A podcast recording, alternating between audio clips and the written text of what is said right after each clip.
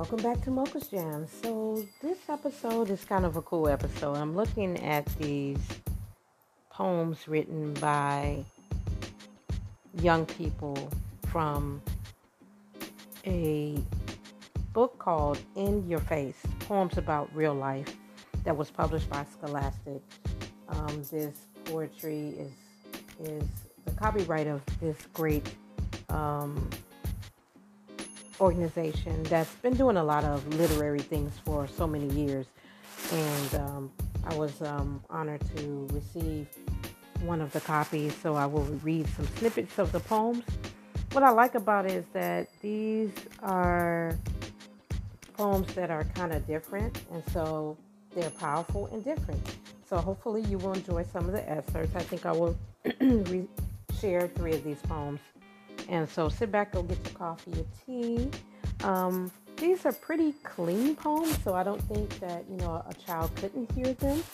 Um, these were written by teenagers, so you use your discretionary um, with that. But um, hang around, and uh, next epi- uh, next next segment we'll have the first poem.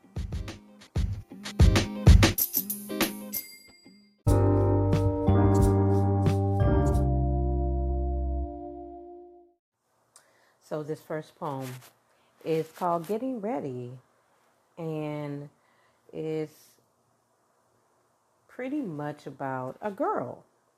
Her name is Deborah Marquart, and I will talk about the format after I read, um, share this one with you. I'm the thousand change girl getting ready for school, standing in my bedroom, ripping pants and shirts from my body, trying dresses and skirts. My father at the bottom of the steps is yelling, The bus is coming! Here comes the bus! I'm wriggling into jeans, zippers grinding their teeth, buttons refusing their holes. My brother dressed in five minutes, standing in the hallway, t shirt and book bag, saying, What's the big problem? I'm kneeling in front of the closet foraging the for that great lost other shoe. Downstairs, my father offers advice. Slacks, he's yelling, just put on some slacks. I'm in the mirror matching earrings, nervous fingers putting the back to the front. Downstairs, the bus is fuming in the yard. Farm kids with cowlicks sitting in rows, everything in a pile on the floor. After school, mother will scream, Get upstairs and hang up that mess. But I, I don't care. I'm the thousand change girl, trotting downstairs now, looking good, looking ready for school. Father pulling back from the steps with disgust, giving me that once over, saying, Is that what you're wearing? what I like about this poem is that she kind of like uses like sayings her mother and father would say to her and kind of put the the the audience in the middle of the conversation and kind of giving us visuals with her words what's going on. I also like that she uses all lowercase and long run on sentences because sometimes teens that's how they speak that's how they think and they speak how they think and vice versa. So good job by deborah on that one Ah, love, love, love, love. When you are a teen, love is make it or break it. And this is a very short poem about love by Angela Medeiros, and it's called Forever. You told me that we were going to be together forever. You said that I was yours and you were mine forever. You said that you were going to love me forever. I wish you would have told me that forever is only three months long. This this poem is short and sweet, but what I like about it is the use of repetition. She keeps using certain phrases like, you know, forever and the idea of being together forever. You were going to love me forever. You were mine forever. But when you are a teenager, love is pretty much like one month long, two months long, three months long. It's not one year long. And so the ironic irony is this that forever is so much shorter than what you think it is, especially when you are still trying to figure out love and being a young person experience emotions and those kind of feelings. One thing that young people are very noticing and know is that they're always being watched by people. They're being observed, whether it's by a teacher, by their family member, by a security guard, by someone in the community.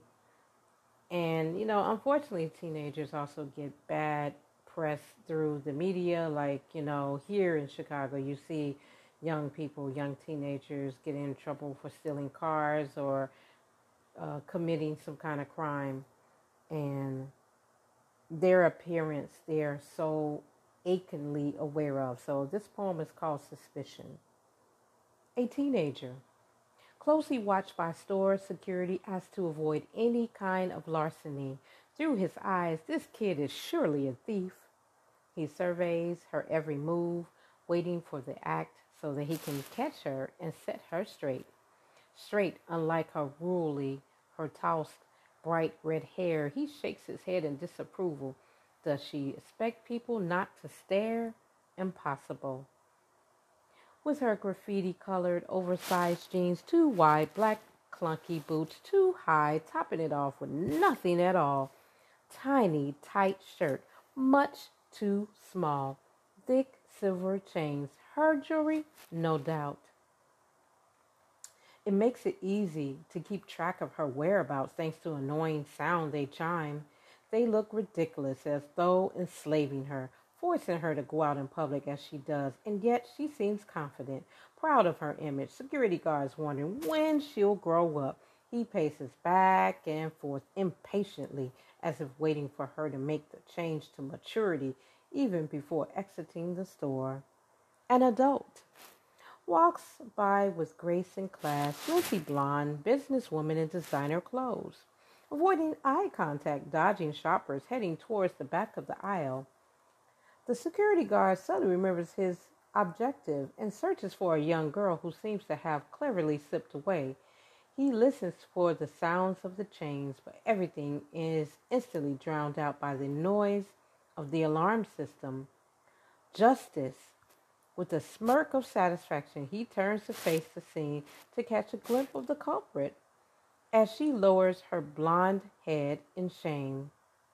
The red headed teenager pays for her blue nail polish.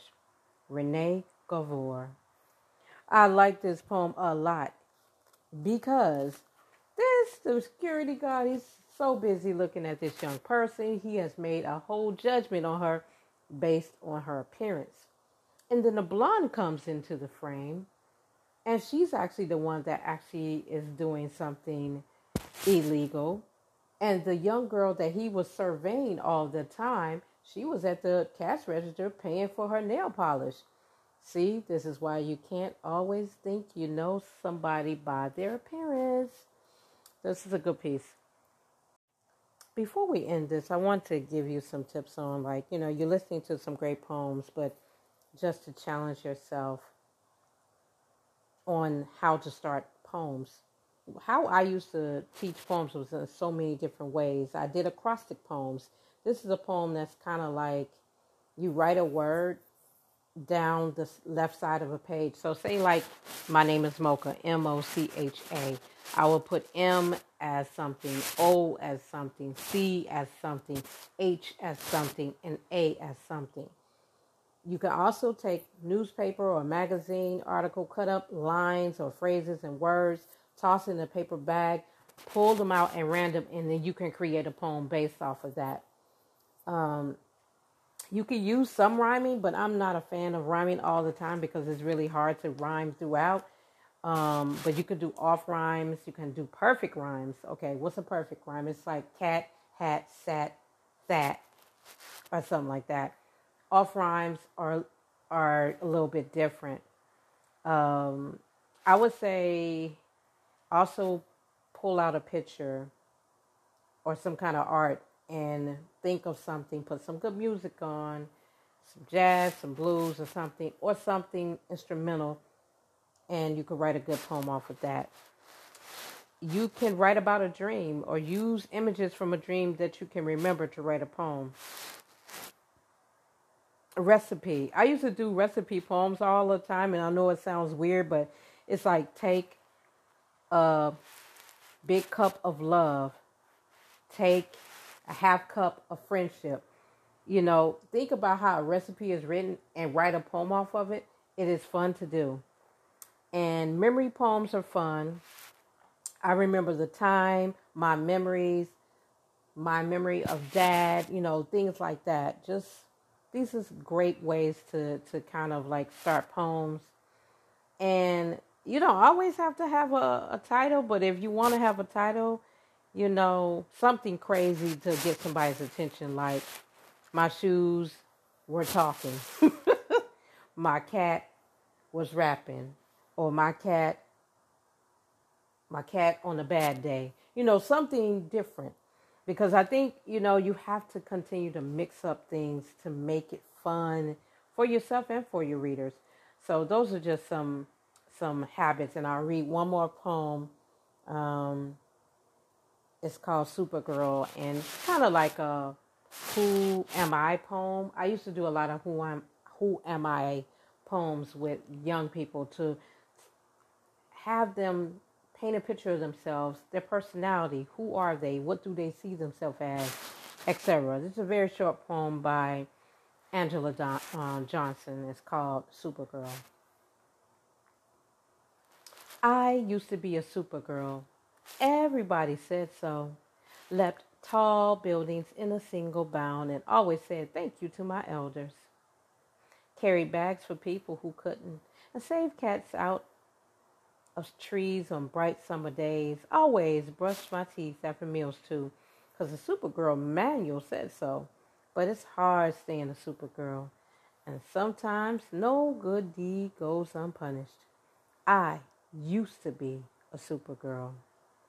So in this poem, they don't tell us why they stopped being a Supergirl. I guess you have to use your imagination on that. Um, she kind of also says no deed goes unpunished, letting us know maybe she was doing good, but she got, you know, it was a it was a, a bad thing that happened there, and she was trying to be good. Um, the narrator gives us all these things that they're saying they try to be good. So those are the poems for today. This is a great um, novel. I mean, this this anthology. I always like you looking at youth anthologies because you know it's just really great to see and hear their words. And also in this anthology, they have uh, self portraits uh, drawn by young people as well. So. Um, that's all I got for you today. Until next week, I'll talk to you soon.